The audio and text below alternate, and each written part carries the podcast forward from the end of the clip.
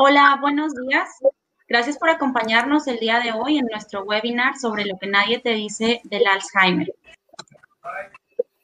Mi nombre es Luz Urbiola, soy jefa de operaciones de Pivot Salud y es un gusto formar parte de esta empresa, ya que hacemos un esfuerzo a diario por dar el mejor cuidado a nuestros adultos mayores, no solo en su domicilio, sino también con eventos como este, que nos ayudan a llevar la información y la educación a todos los involucrados en el cuidado de pacientes con esta enfermedad. El día de hoy nos acompañan dos expertos en el tema del cuidado de los adultos mayores, la maestra Zipacli Camero Cortés y el doctor Alfonso Salinas Certuche. La maestra Zipacli Camero Cortés es originaria de Monterrey, Nuevo León. Tiene una licenciatura en Economía por la Universidad Autónoma de Nuevo León y cuenta con maestrías en Economía y Ciencia Ambiental. Tomó el curso ocupacional Cuidado Integral de Adultos Mayores en Essen, Alemania, y se certificó en acompañamiento para personas con Alzheimer en Hamburgo, Alemania. En el terreno profesional, la maestra Camero tiene vasta experiencia en el sector público, así también como profesora universitaria en las carreras de Economía de la Universidad Autónoma de Nuevo León y del TEC de Monterrey. Ha sido también consultora independiente en grandes corporaciones como la firma Baker McKenzie y la acerera ArcelorMittal. Y en el campo de los adultos mayores ha sido su más reciente incursión profesional. Trabajó en Alemania en residencias para mayores de Cáritas y en el servicio ambulatorio de visitas a domicilio. Actualmente colabora con diversas organizaciones gubernamentales, académicas y asociaciones civiles en la difusión de mejores prácticas para el cuidado de las personas mayores. La maestra Camero es promotora de la cultura de la prevención como la mejor estrategia para una vejez saludable. A inicios de la pandemia lanzó la plataforma digital Comunidad de Adultos Mayores como una herramienta para difundir prácticas de autocuidado en prevención a complicaciones por COVID-19. Bienvenida, maestra. Gracias. El doctor Alfonso Salinas Tertuche se graduó como médico cirujano de la Universidad Autónoma de Nuevo León y realizó un posgrado en gestión gerontológica por la Universidad Autónoma de Barcelona. Se desempeña actualmente como coordinador de salud, seguridad, higiene y ambiente en el Hospital Universitario de la Universidad Autónoma de Nuevo León. Cuenta con una amplia experiencia en el cuidado de adultos mayores en su consulta diaria, además de contar con una residencia para adultos mayores en el municipio de Guadalupe, Nuevo León, enfocando su trabajo en la calidad asistencial y la gerontología. El doctor Salinas cuenta con una amplia experiencia en los protocolos de higiene que ha implementado en su residencia a raíz de la contingencia derivada de la pandemia por COVID-19. Bienvenido, doctor Salinas. Muchas gracias, licenciada Luz. Buenos días a todos. Buenos días. Gracias a ambos por acompañarnos el día de hoy. Eh, en el, en el marco del mes mundial del Alzheimer y a solo tres días del Día Mundial del Alzheimer, es importante recordar que esta enfermedad es la demencia más frecuente que se presenta en las personas mayores de 65 años, con una incidencia de 27.3 de cada mil adultos mayores. Y según datos de una investigación publicada en la Gaceta Médica de México de 2015, se estima que para 2050 habrá tan solo en México 3.5 millones de personas afectadas por esta enfermedad, por lo que es de vital importancia que se continúen las investigaciones respecto a los mejores tratamientos, estrategias de prevención y también es importante educarnos sobre la mejor manera de enfrentar esta enfermedad.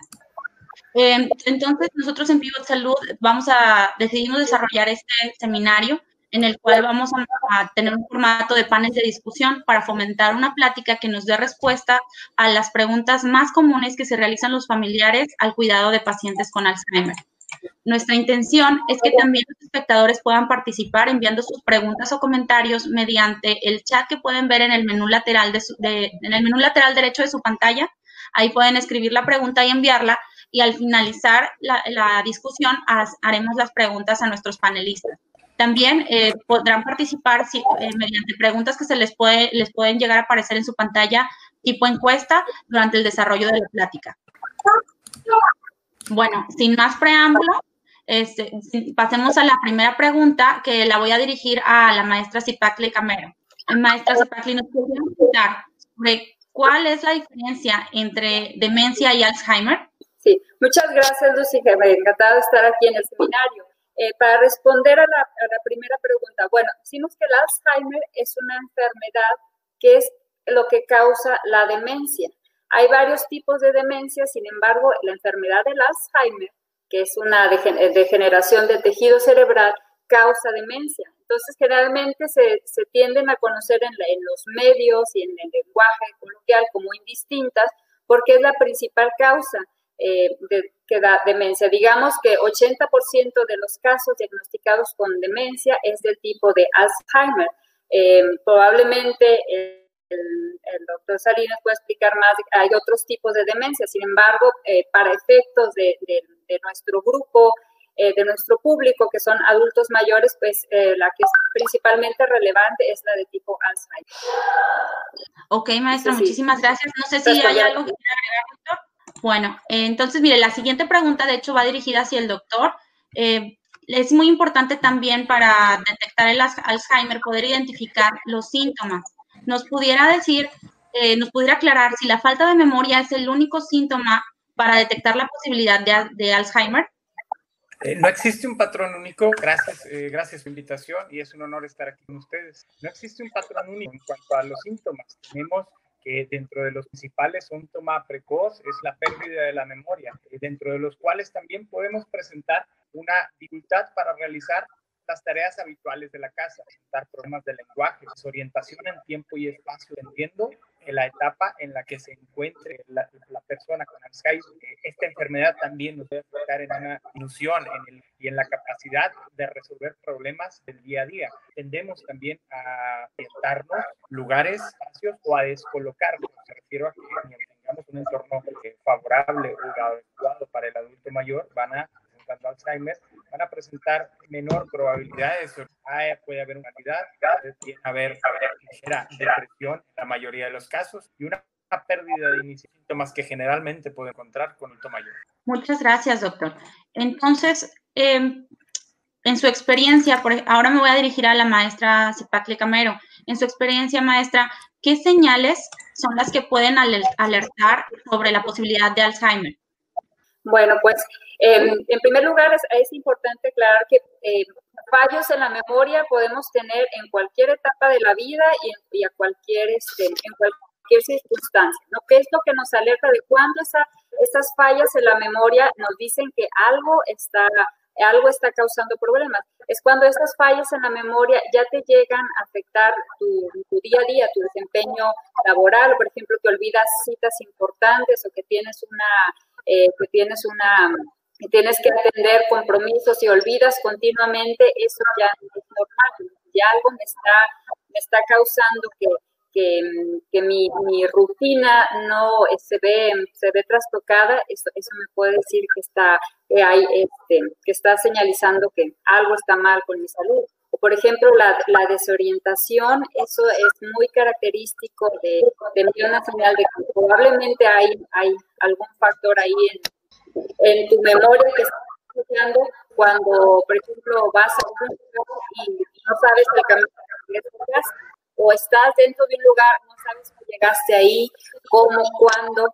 Esa desorientación también nos habla de, un, eh, de una, muy probablemente que se tenga que valorar para descartar una, un Alzheimer.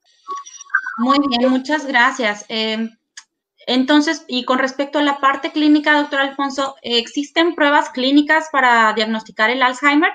Existe una batería de estudios que podemos realizar aquí, eh, dejando en claro que lo más importante es realizar una historia clínica. ¿Por qué es esto?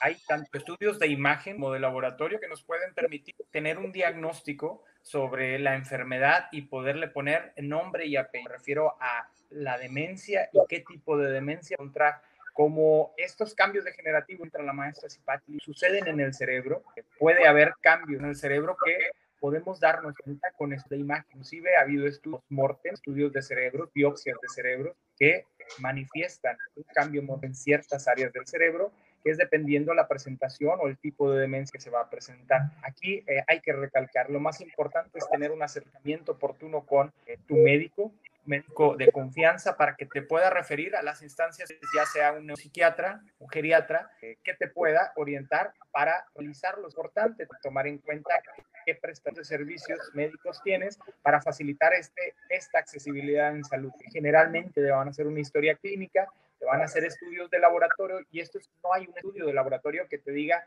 tienes demencia. Pero es importante que dentro de esta historia clínica integral se valore cualquier otra cosa que pueda estar ocasionando infección o una intoxicación por eh, alguna sustancia que se esté ingiriendo. Por eso es importante tener esta batería de estudios, tanto imagen para eh, ver qué demencia es y de laboratorio para descartar cualquier otra que te pueda generar la demencia. Ok, eh, muchísimas gracias. Entonces, básicamente es algo integral, ¿no? Lo que me está comentando, o sea, no es solamente una, una prueba, sino que es un conjunto de, de, ya sea de pruebas, además de ir atando cabos de la historia clínica, lo que al final lleva a la conclusión del diagnóstico. Ok. Muy importante, estos estudios de imagen puede ser la...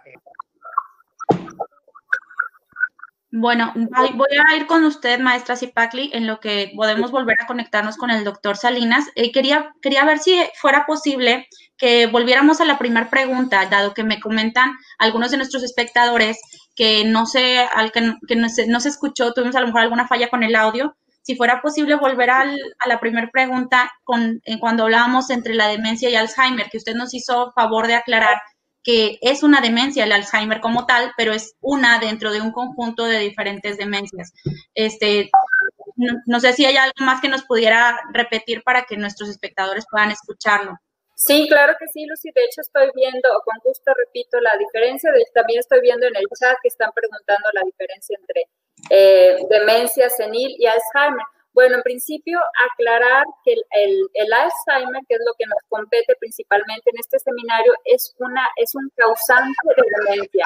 El Alzheimer se refiere a la degeneración de tejido, de tejido cerebral, que, que, cuyo factor, principal factor de riesgo es la edad. ¿Por qué, ¿Por qué no nos gusta decir, o ya es obsoleto decir demencia senil? Porque un cerebro, obviamente el cerebro a lo largo del tiempo se va sus funciones cognitivas y todo lo que se regula el cerebro, todas nuestras actividades normales, de lo que hacemos el día a día, cosas que damos por sentado, de bañarnos, de cocinar, de, leer, todo esto está regulado en el cerebro. La memoria, todo, todo se regula. Entonces, es el, Alzheimer es una enfermedad que, eh, que empieza por destruir las conexiones neuronales en una etapa leve, por eso vienen estos fallos en la memoria. En etapas más avanzadas, lo que se destruye son las neuronas. Entonces, estamos viendo que el daño, el daño y, los, impactos en, en, las actividades del día a día pues son mayores. ¿Qué pasa en, en, en, las etapas ya más avanzadas? Pues ya es el mismo tejido cerebral que es destruido. Para ponerlos en, perspectiva, una un cerebro afectado por Alzheimer en una etapa ya final se reduce 40 por cuatro veces el, tamaño de un cerebro que envejece normalmente. Entonces, no podemos hablar de demencia senil porque es un término erróneo. El, cerebro sí envejece, nos hacemos más, tal vez más lentos, tal vez para aprender necesitamos más tiempo, pero el Alzheimer es una enfermedad que destruye, de hecho, eh, destruye conexiones neuronales, destruye neuronas y destruye tejido cerebral. Entonces, bueno, ese es el tipo de Alzheimer. Como mencionaba anteriormente, hay otros tipos de demencia que son un poco más raras, pero por ejemplo, otro, eh, la segunda más eh, común es la demencia vascular, que es causada por microinfartos, en el que, que, se, que quiere decir que se dejan ciertas zonas del cerebro, se dejan de irrigar y por lo tanto se mueren. Entonces, hay, por eso hay diferentes, eh, diferentes impactos. Algunos fallan la memoria, algunos te falla ya la capacidad para hablar, que la pierdes. Em, entonces, este, a los otros tipos de demencia, bueno, pues son el cuerpo de Levi, solo los voy a mencionar porque yo creo que no son em, para este seminario relevantes, pero bueno, demencia de cuerpos de Levi y del lóbulo frontal. Muchísimas gracias. Eh, respondido la pregunta. Muchísimas gracias. Sí, este, ahorita que estábamos hablando ya con el, con el doctor Alfonso, este, pues se nos cortó un poquito el audio, doctor, y creo que nos están preguntando si pudiera platicarnos un poco más sobre estas pruebas clínicas, si nos pudiera decir a qué estudios de imagen se refiere para lo que se, que se requieren para poder llegar a integrar un diagnóstico completo de Alzheimer. ¿Cuáles son las, las pruebas? Claro que sí. Eh, creo que lo, importante aquí, o parte de lo que hace sería de estudio de laboratorio, importantísimo, tener una historia clínica completa, porque este diagnóstico no solamente se hace por laboratorio, existe un laboratorio que te diga ciencia y no existe una imagen, estudio de imagen eh, presuntivo o gold standard para un diagnóstico. Tiene que hacer esta historia clínica completa, pruebas diagnósticas también de laboratorio, como de sangre, de orina, para tratar, descartar la posibilidad de que alguna otra enfermedad esté ocasionando este cuadro de demencia. Dentro de esto, también la memoria, la capacidad que tenemos hasta ese momento del diagnóstico mediante neuropsicología, como eh, los más utilizados se alimenta, tiene su alcance, es el más utilizado, es relativamente sencillo. También dentro de esta valoración tenemos que eh, descartar la de déficit vitamínico, déficit alimenticio y déficit eh, hormonales, tales como la déficit de hormona tiroidea, porque puede causar un cuadro similar que ocasiona y esto hay que descartarlo, estudiar o al diagnosticar dentro de los estudios de imagen es útil planear mediante una resonancia magnética o una grafía axial computarizada es del sistema. Hay una fusión en el tamaño de cerebro corrientes que tienen el diagnóstico de Alzheimer. Se ven acúmulos también en placas o algunos déficits en áreas neuronales y esto nos va a ocasionar un cuadro único para todos los pacientes. Se puede manifestar de manera diferente y el cuadro del trato se da en base a necesidades reservadas. Es importante analizar las fortalezas de pacientes de esta enfermedad para desarrollar un programa o una terapia integral con todo el grupo. Muchísimas gracias, doctor. Este, yo creo que ya con esto queda, queda claro cómo es el proceso, toda la integración del diagnóstico y, que, que, no es solamente una, una, prueba o un estudio, sino que básicamente es armar una conclusión, ¿no? con, varios, con varias evidencias. Entonces, pues la siguiente pregunta va dirigida hacia ambos panelistas. Nada más le voy a pedir primero a la maestra Camero si nos da su punto de vista. En su experiencia, maestra, este, ¿son efectivos los tratamientos que existen contra el Alzheimer? Eh, sí, pero yo me voy a referir a los tratamientos no médicos, que área de mi experiencia, y sí, definitivamente eh, los tratamientos existentes, hablamos de, terapias eh, sobre todo son más efectivas entre más, más cercano a la fase inicial, eh, más cercano a la fase de inicio de Alzheimer se, se, implementen. voy a decir, por ejemplo, eh, hay terapias eh, de logopedia que, que prevén que en una, en una etapa más avanzada del Alzheimer, pues el enfermo tienda a perder el lenguaje. Es una, es una, es una consecuencia muy común de la enfermedad del Alzheimer, ¿no? las palabras, ya no encuentra las palabras adecuadas, se le olvida. Entonces, esta, la, logopedia, por ejemplo, se encarga de eso, es hacer eh, el trabajo con, búsqueda de palabras, es ah, también pronunciación de las, de las palabras, cómo se oye, cómo las repiten y estar eh, haciendo este tipo de actividades.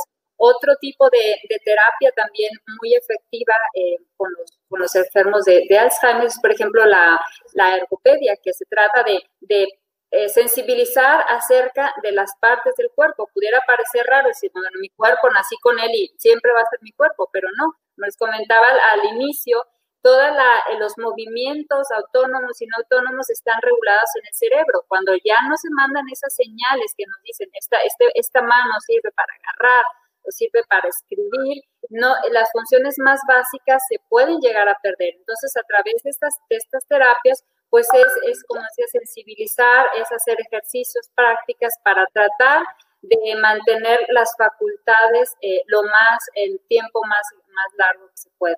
Esos son dos ejemplos de terapias que son probadas efectivas. Entonces, estas terapias este, ayudan, digamos, a alentar un poco el progreso de la enfermedad, fortalecen las conexiones neuronales y permiten que, que dure un poquito más la capacidad de nuestro, ah, de nuestro familiar eh, utilizando sus, sus funciones, ¿no? Así es, es la idea, Lucy. También, bueno, ahora que lo muy relevante la, el entrenamiento cognitivo, todo lo que tiene que ver con resolver acertijos, juegos de palabras, eh, juegos con números, todo, todas esas son, van haciendo que, que, la, la actividad mental se, se mantenga y, que, que el, el, desarrollo de Alzheimer pues se ralentice. Puedes hacer que los síntomas sean no tan abruptos, sino que vayan, que, que, la idea de todo esto es mantener la calidad de vida del, del paciente por lo, el periodo más largo que se pueda. Ok, muchísimas gracias. Este, y entonces, por, este fue desde, la, desde el punto de vista no farmacológico, terapéutico. Y doctor Salinas, desde el punto de vista clínico o farmacológico, ¿qué nos puede decir sobre la efectividad de los tratamientos que existen ahorita contra el Alzheimer? Claro que sí. He de resaltar que esto que nos comenta la maestra Zipatli tiene un alcance muy grande del tratamiento del Alzheimer, ya que actualmente el alcance médico o el alcance farmacológico por retardar es todavía un tratamiento que pueda curar la enfermedad del Alzheimer. Esta enfermedad progresa mediante la degeneración cerebral. Los medicamentos que utilizan para tratar el Alzheimer para retrasar esta evolución o para mejorar las capacidades activas de la persona en enfermedad.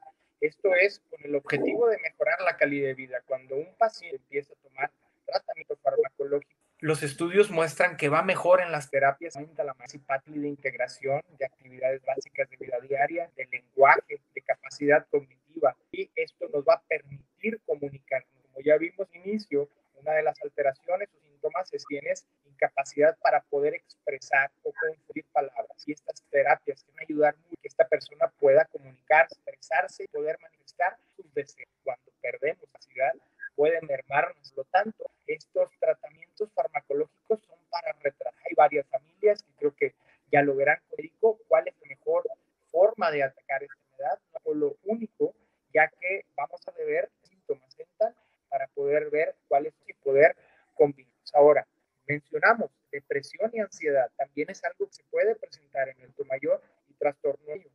Esto también merma en la calidad de vida, por lo tanto, los tratamientos farmacológicos pueden ir centrados en que la depresión sea menos o desaparezca. Tratar la depresión, tratar la ansiedad para poder vivir un día a día mejor y poder llevar tus terapias farmacológicas de una mejor manera y poder expresar. Así que eh, hay inhibidores que ayudan a retrasar el deterioro del cerebro, eh, evitando la muerte neuronal. Pero esto ayuda a frenar la progresión de la enfermedad, pero ningún tratamiento hasta el día de hoy desaparece. Ok, doctor, muchísimas gracias. Entonces también es algo que al final el médico responsable pues va a verificar de qué manera, dependiendo de qué, qué funcionalidades le esté afectando, el medicamento que le va a, ayudar, ¿no? O sea, no es un solo tratamiento el que existe, sino que va a ir ahora sí que personalizado a, a la problemática que esté presentando el paciente. Así es, resalto mucho eh, las intervenciones que nos, nos, comenta la maestra porque mejoran directamente la calidad de vida y la funcionalidad de la persona, estando en casa, estando en el día, estando en un psiquiátrico o con un cuidador profesional, un cuidador que mejora esto, la terapia opcional, tal para poder realizar las fortalezas que tenemos y poderlas. Esto va a ayudar a evolución, forma en una cantidad de un 10% es el alcance de los tratamientos farmacológicos. Puede parecer poco familia que está buscando la esperanza de poder frenar el avance de la enfermedad.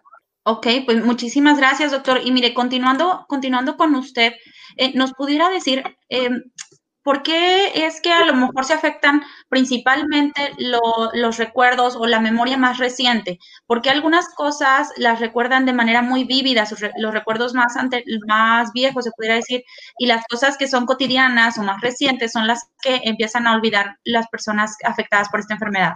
Ok, claro que sí. Dentro de la afección que tiene el Alzheimer, el área de, a corto plazo podemos comer olvidar que podemos llegar a algún lugar, olvidar estábamos o qué día. Pero el área cerebral encargada del recuerdo o plazo, podemos recordarlo, fecha de años, en donde vi, cuántos hermanos tengo, a lo mejor algún recuerdo temporal, de un día, una hora, pero sí sé de dónde. Ahora, es importante también explorar estas terapias, no farmacoterapia. El baile es algo que todo esta respuesta al ritmo, esta respuesta al ritmo está en un área cerebral en la que es de largo plazo. Por lo tanto, recordamos música, podemos cantarla eh, de inicio a final sin poder recordar que la cantamos al fin de esta Es por el área de que está afectando directamente el alza.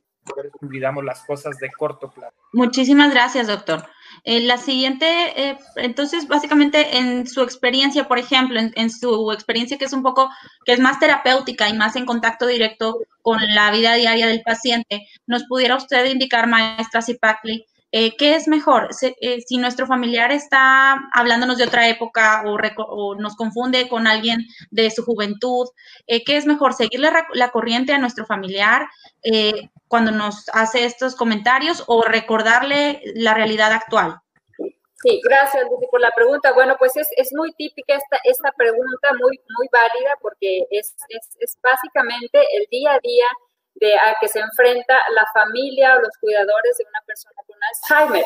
Hay que tomar en cuenta que el, enfermo Alzheimer vive otra realidad. Yo creo que este, esto si lo tenemos claro, pues su, eh, su mundo, su realidad es, no es nuestra realidad.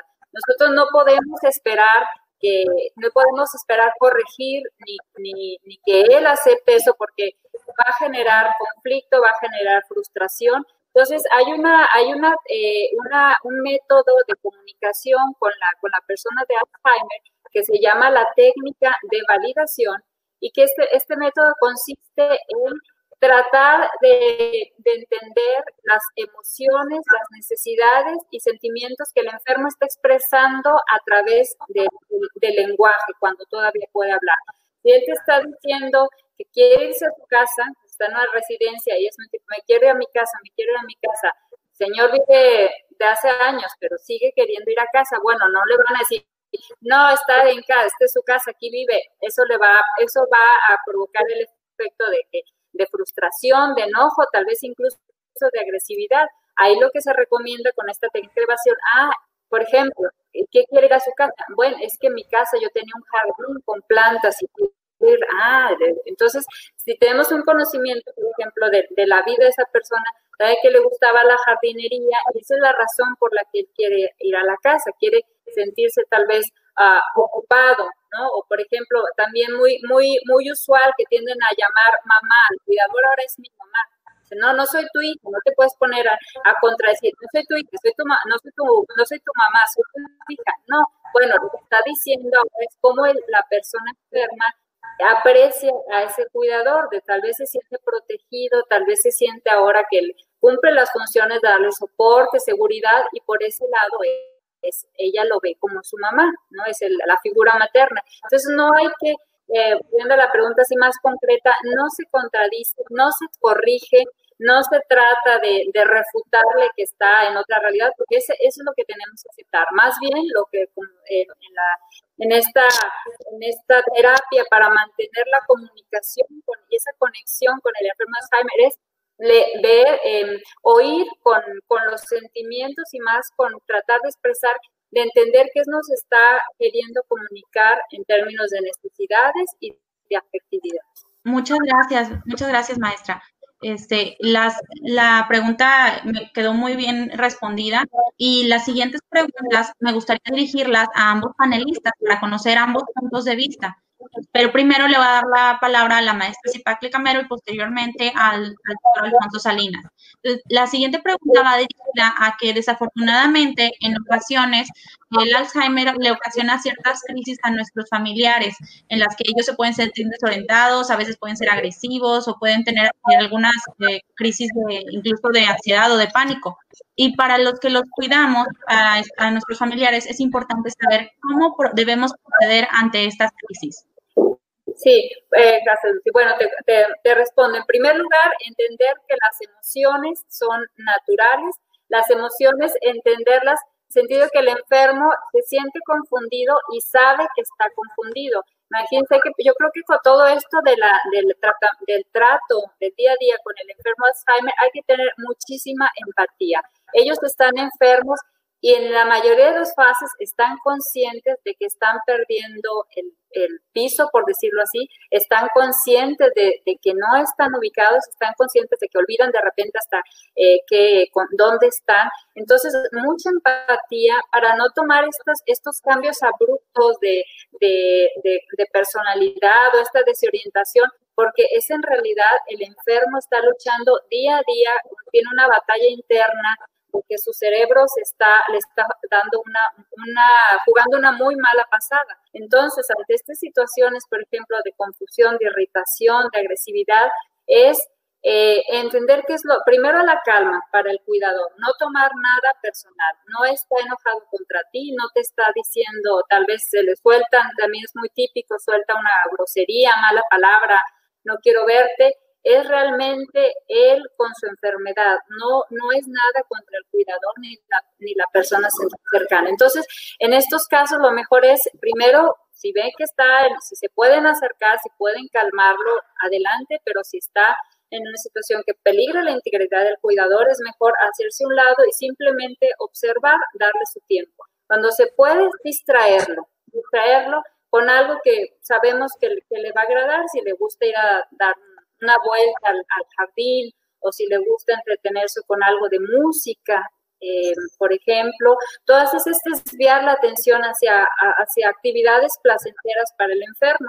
También en este punto quisiera eh, introducir un poco de que hay que conocer, ¿no? lo mencionó el doctor Salinas al principio, conocer la biografía de los datos, no solo clínicos, de vida de la persona, para saber cómo lo podemos reorientar su atención hacia actividades que, que le son de que, se, que les son placenteras.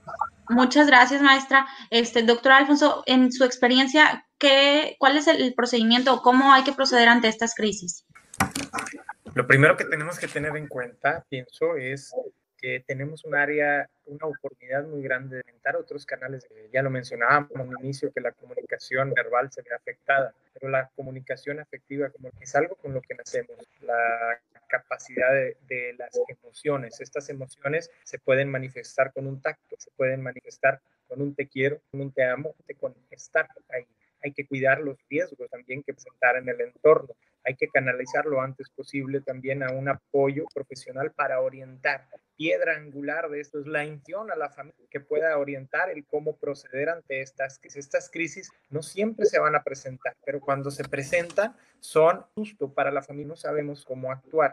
Por lo tanto, farmacológico y no farmacológico van orientados a disminuir la probabilidad de que aparezcan estas crisis. Mientras más información tenga la familia de el por qué está pasando, por qué mi familiar está volcando, soy la persona que más la amo, soy su hija, su hijo, pareja, vamos a entender el por qué está presentando esto y nos va a generar una mejor empatía para poder cuidar. Importante poder experimentar estas vías de comunicación. Esto que lo experimentamos el día a día con Alzheimer, con sin demencia, ¿no? Esta capacidad de las vías de comunicación no verbales creo fundamentales para hacerlo y esto que comenta la maestra de no tomar nada personal, creo que es un consejo extraordinario, ¿no? Porque llegamos a un dolor profundo, inclusive podemos estar llevando un duelo por la enfermedad que está el familiar y después de eso se vuelca contra nosotros una crisis que está pasando tu cerebro, ¿no? Y el, el quien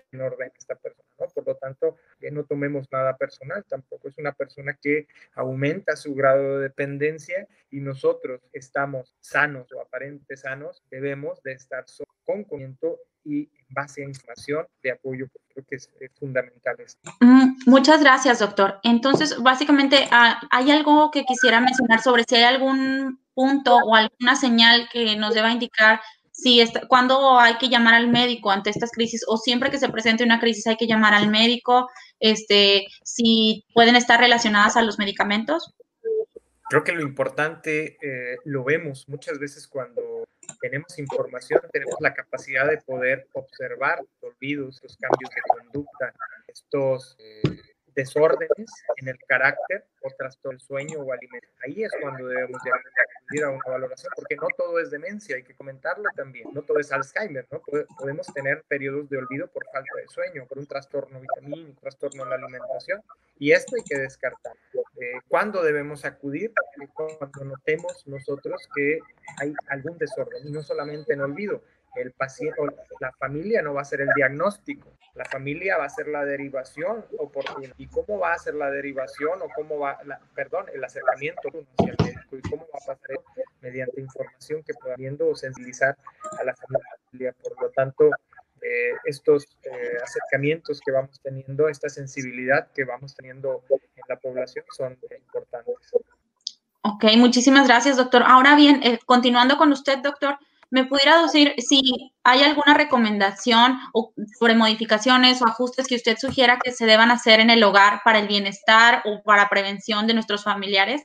Claro, es importante de dónde va a estar. Puede estar en casa, puede estar en casa solo con la familia o con o puede estar en lugar adaptado o espacio de convivencia para adultos mayores con este tipo de características. Es importante ver la seguridad del adulto. Vemos que hay cuadros de que hay cuadros de depresión en los cuales eh, puede llegar a confundir lo que confundir la comida y puede haber accidentes de atragantamientos o de mezclar. Es importante considerar las cuestiones de las escaleras, la visibilidad, la iluminación, los cajones o el flujo que va teniendo el paciente en su cuarto al baño, su cuarto a la cocina, de la cocina al lugar donde descanso, por lo tanto, evitar cosas que se puedan romper, como el vidrio, evitar cuestiones que nos puedan lacerar como soportante. aquí es importante también ver el riesgo eléctrico, ¿no? El, cableado que muchas veces por esta confusión que comentamos, caminas o no ves un alambre y te puedes caer, ¿no? Es importante. También eh, olvidamos para qué momento en que volteamos a ver un enchufe eléctrico,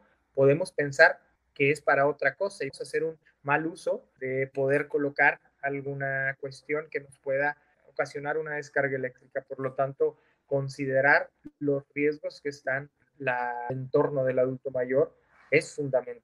Muchas gracias, doctor. Este, maestra Zipacle, si gusta, no sé si gusta agregar algo, algo más sobre estas recomendaciones que se deban hacer. Eh, sí, claro que sí. Eh, bueno, pues yo creo que en el, hogar se pueden hacer adecuaciones para facilitar el día a día eh, de, la, de la persona enferma. Por ejemplo, eh, si para evitar algunas veces ya los objetos cuando se olvidan, para que son, pues ayuda mucho poner etiquetas, etiquetas de estos son los armarios o este es esta es la secadora de pelo y poner, por ejemplo, la imagen de cómo se, de cómo se, cómo, cómo se, cómo se utiliza, o por ejemplo, platos para comer, eh, visual, hacer más, más visual, ¿no? hacer más, más, más, este, más que facilite más el, al usuario, sobre todo con el afán de conservar la independencia o la autonomía por, por el mayor tiempo posible. Otra, por ejemplo, otro, otro otra actividad que se puede hacer en el, en el hogar para facilitar el día a día y la autonomía del, enfermo es hacer tipo una bitácora de actividades,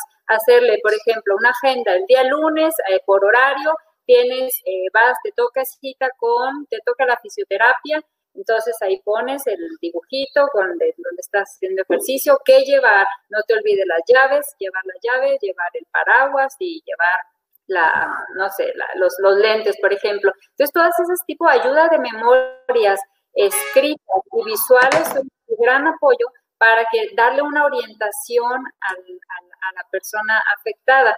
Eso de verdad facilita mucho el día a día y como que el afán es conservar la independencia, puede vivir, de hecho, yo tenía pacientes en, en Alemania, porque que 90 años solos y no, hay no, no ese lazos familiares no, existen como en nuestro país, tenían ayuda al cuidador, que uno va y les da la ayuda indispensable, pero ellos tienen tan, tan digamos, tan rutin, tan rutinario su, su día a día, tan organizado que una persona puede conducir una vida así independiente.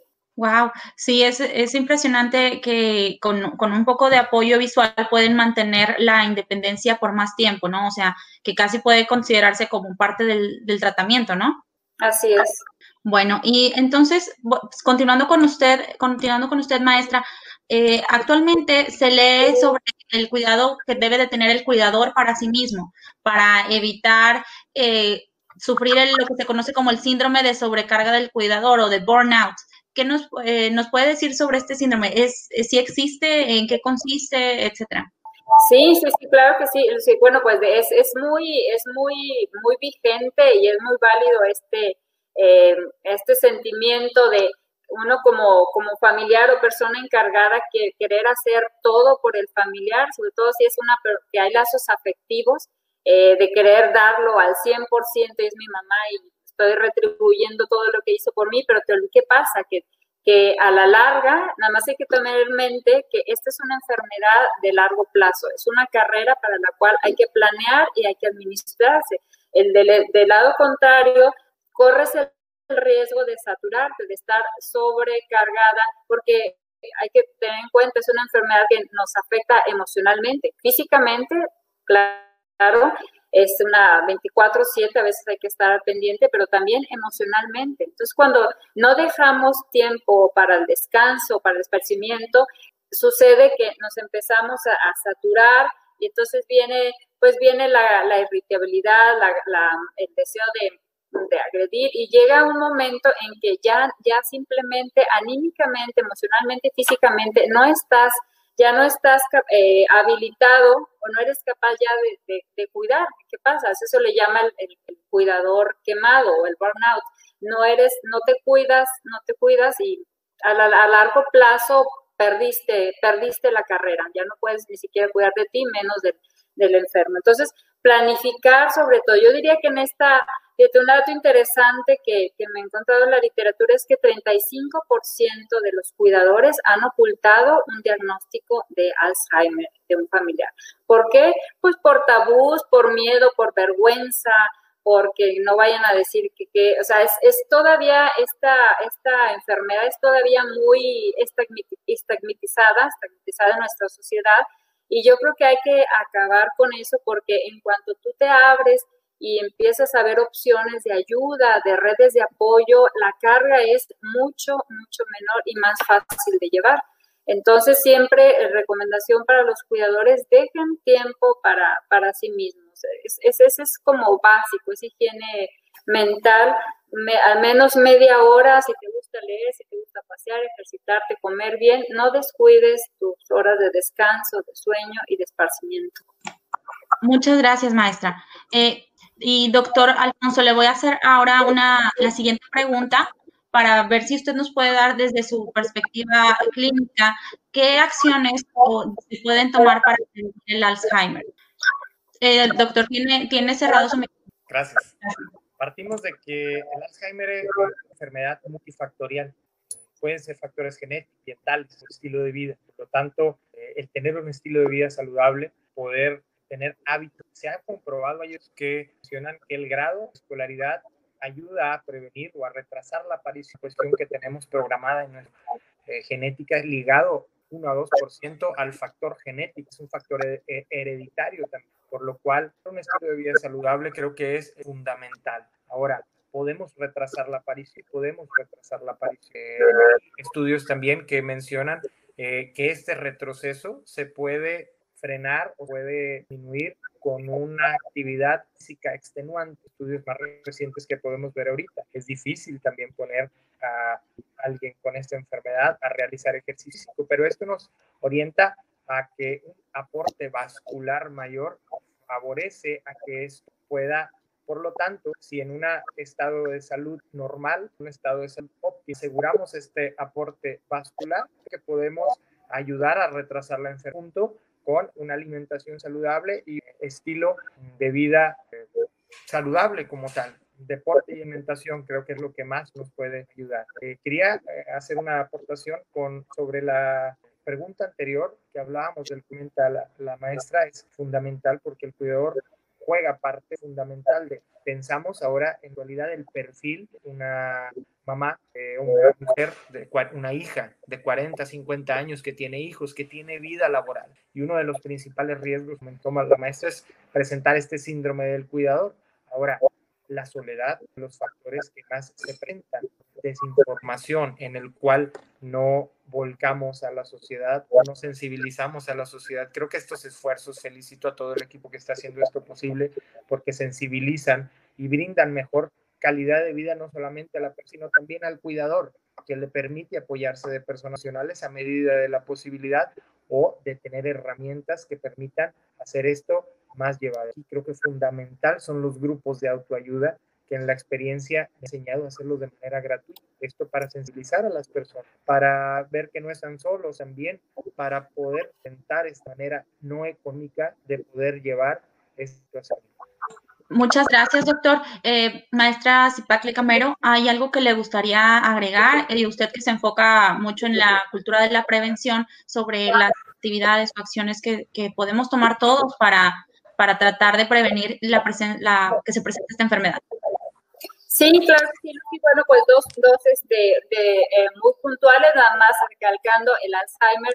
Eh, todavía hay mucho eh, todavía hay mucho que la ciencia le falta por, por conocer, ¿no? ¿Qué, causante? Que sepa es lo que, lo que a través de estas recomendaciones que mencionaba el doctor Salinas es se disminuye el riesgo, ¿no? Nada nos garantiza que, hijo, si yo ya estoy programado genéticamente, ya tengo esta predisposición para esta enfermedad, con mala onda, pero a través de un estilo de vida saludable con ejercicio y con alimentación sana, bueno, puede ser que lo que no me vaya a dar a los 70, sino a los 80, o que los cambios derivados de la enfermedad pues sean mucho más leves.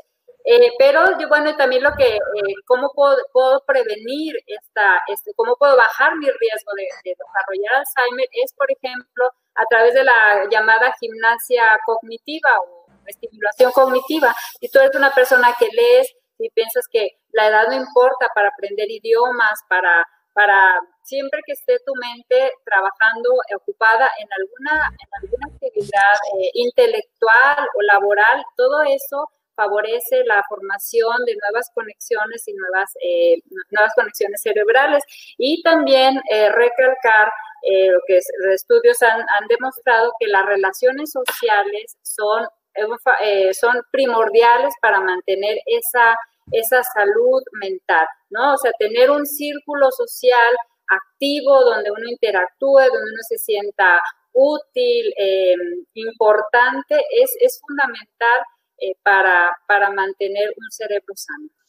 El grupo social, que pueden ser de hobbies, pueden ser actividades de la escuela, de, mi profesional, de mi grupo profesional, que sea, pero siempre mantenerse, de todo coste evitar sedentarismo, aislarte, ser una persona agregada.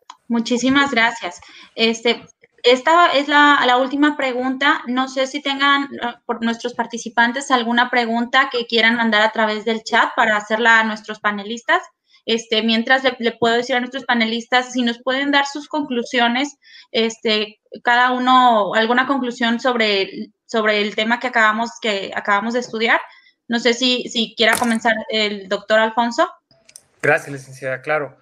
Como conclusión, es una oportunidad muy grande que tenemos para, conocer nuestra situación global. Tiene, ese es un, problema de a nivel mundial, en la cual eh, México todavía sigue siendo un país o alrededor del 2050, la mayoría de nosotros vamos a ser adultos mayores, los cuales esta cuestión no se atiende a partir de que tenga 60 años, sino la debemos empezar a inculcar en nuestra educación primaria, nuestros niños, el futuro. ¿Por qué? Primero, pues son los que nos van a cuidar a nosotros si llegamos a padecer esta enfermedad. Es importante que ellos empiecen a ser conscientes de esta posibilidad de poder enfrentar no solamente, sino también enfermedades crónicas degenerativas. Eh, esto es el inicio de mucho para todas aquellas familias que están presentando eh, esta situación no es el fin, es el inicio de una vida maravillosa porque nos permite servir como seres humanos, como terapeutas, nos permite volver a reafirmar estos votos de hijo, estos votos de pareja, estos de vecino. Y esta cuestión que comenta la maestra que, la creo fundamental, la sociedad, no perder este contacto social es fundamental. Y mientras más tengamos la sensibilidad, lo vi, lo vi con nuestros pacientes o personas que desarrollaban un síndrome de Down, la cual antes si se sentaba el síndrome de Down hace 40, 50 años, lo escondían, lo sacaban ahorita ves adultos mayores que, eh, que llegan a haber desarrollado un síndrome de Down y que tienen una vida, un envejecimiento. Esto nos va a permitir, eh, presentando esta enfermedad del Alzheimer, vivir, puede ser hasta 20 años, los cuales tenemos que asegurar una calidad de vida. No lo veamos como, veámoslo como un inicio de una etapa maravillosa que nos va a hacer mejores seres humanos. Es lo que invitaría a la audiencia. Muchas gracias, eh, doctor por sus conclusiones. Eh, maestra Zipacli, si gusta darnos también su, su conclusión. Sí, muchas gracias. Bueno, también yo creo que iniciativas de este tipo, Lucy, de el de concientizar y sensibilizar a la audiencia acerca de, de qué es esta enfermedad, cómo, cómo se puede ayudar a, los enfermos. Yo creo que son, son están en el rumbo correcto para, para hacer una, una sociedad más, más sensible acerca de este tema. Bueno, como economistas sabemos que que siempre estamos viendo hacia qué es, qué es lo que nos espera y, y realmente ya la transición demográfica nos alcanzó. El grupo poblacional de 60 y más es el que lleva la, el, el crecimiento más vigoroso. Entonces, realmente ya hablábamos antes de la sociedad europea envejecida, estamos ya en una sociedad que está, que está envejeciendo, que está creciendo más, más rápido la población mayor, entonces el, el Alzheimer pues es ya una, una, una realidad, un de cómo lo vamos a enfrentar dignamente. Yo creo que esa, eso de, de un diagnóstico, una vida digna es posible después de un tratamiento de Alzheimer, debemos de quedarnos con esta idea, yo creo que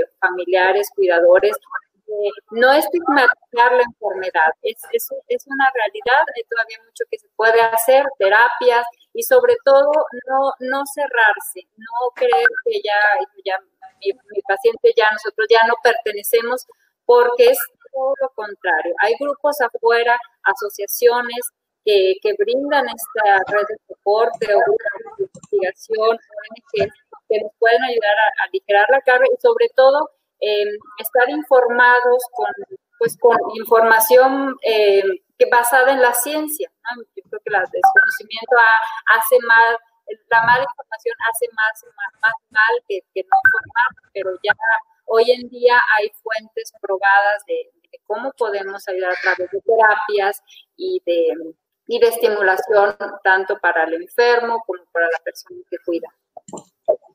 Muchísimas gracias, maestra. Este, nos acaban de mandar una, una, pregunta que creo que es una muy buena pregunta, dado que el Alzheimer tiene que afecta varias, eh, varias partes de la persona, afecta la, afecta la parte neurológica, la parte psicológica, la parte física. Nos preguntan, ¿cuál es la recomendación eh, con quién acudir para iniciar una, una, evaluación o tratamiento. Es decir, si yo ya sospecho que mi familiar este, puede ser que tiene síntomas o yo he detectado que puede ser que tenga síntomas de Alzheimer, ¿con quién me dirijo? ¿Es un psiquiatra, con un internista, con un geriatra? ¿Cuál es su recomendación?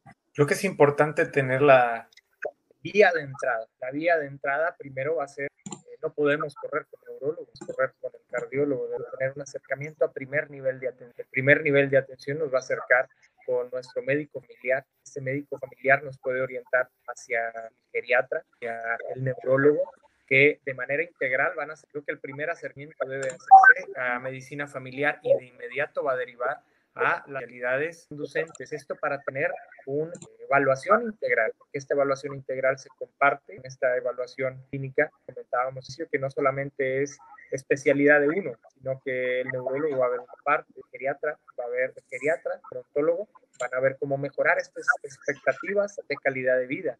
Eh, terapeuta, la maestra van a ver esta parte de mejorar la parte de terapia, ¿no? Y no es de manera aislada, sí, creo que es eh, al igual que el grupo de enfermería, de terapeutas ocupacionales, ¿por qué no? También abogados, también hay que verlo, creo que es otro tema también de voluntades anticipadas que se en mente para poder ordenar, porque estamos en un derecho de poder decir, con algún deterioro activo o una demencia desarrollada, ¿no? Tenemos que asegurar esta dimensión también de los derechos del paciente en el cual un abogado nos va a ayudar. Una persona que nos ayude también a la reinserción social como el terapia importante y no en todos los países existe esta figura, ¿no? Ok, entonces pues básicamente la recomendación sería, si existe esto, es acudir con, si ya tienen un médico de cabecera, sería con el médico de cabecera para que eh, inicie básicamente la integración de este historial médico o expediente que va a ser multidisciplinario, ¿no? O sea, él ya el, el, médico los dirigiría, bueno, necesitamos hacer esto y esto y este estudio diferentes para integrarlo y finalmente poder realizar el diagnóstico, ¿correcto? Así okay. Es. Muy bien, este pues eh, les, a continuación les doy los, los voy a comentar que pueden seguir a la maestra Zipatle Camero Cortés en sus redes sociales, en su página Comunidad Adultos Mayores en Facebook, y este, también están los datos de contacto del doctor Alfonso Salinas Certuche para consultas o información sobre su residencia. En la página, eh, nosotros continuamente compartimos también contenido de la página de, Comunidad de Adultos Mayores, que en, esta, en estos tiempos de pandemia han, han compartido algunos ejercicios muy interesantes, ejercicios para mejorar la capacidad respiratoria de, de tanto de nosotros como de los adultos mayores aquí les vamos a dejar un, un momento, por si, si, hay todavía alguna pregunta, todavía la pueden enviar. este, para que tengan este, posibilidad de eh, copiar los datos, ya sea del teléfono, eh, la página o el correo electrónico de nuestros dos panelistas. Eh, también esta, esta sesión se está grabando, entonces vamos a compartir también la grabación por si posteriormente, de, posteriormente desean regresar a, a escuchar alguna, algo, alguna de las respuestas nuevamente. Eh, y eh, pues les recuerdo a, todos nuestros participantes que tenemos una promoción de 20% de descuento en sus guardias, ya sea de cuidado o primario o enfermería. Eh, para los primeros 20 participantes que participaron en este webinar, eh, pueden agendar su, su, valoración de manera telefónica. La promoción es válida contratando hasta el 15 de octubre y se aplica el 20% dentro del contrato. Es decir, si ustedes contratan por un mes, se aplica el contrato durante todo el mes. Si contratan por dos semanas, se aplica el contrato durante las dos semanas. Eh, y eh, a nombre de todos de todo el equipo de Pivot Salud y de todos los participantes de este webinar, les ofrecemos nuestro sincero agradecimiento a ambos panelistas por compartir con nosotros su experiencia y contribuir a la salud integral de nuestros adultos mayores. Muchas gracias por la invitación. Gracias. Gracias, doctor. Igualmente, gracias, este doctor. Aquí les dejamos los datos de contacto también de Pivot por si desean ver nuestra página, mi correo electrónico y el teléfono. Gracias. Gracias, muchas felicidades. Igual, hasta luego.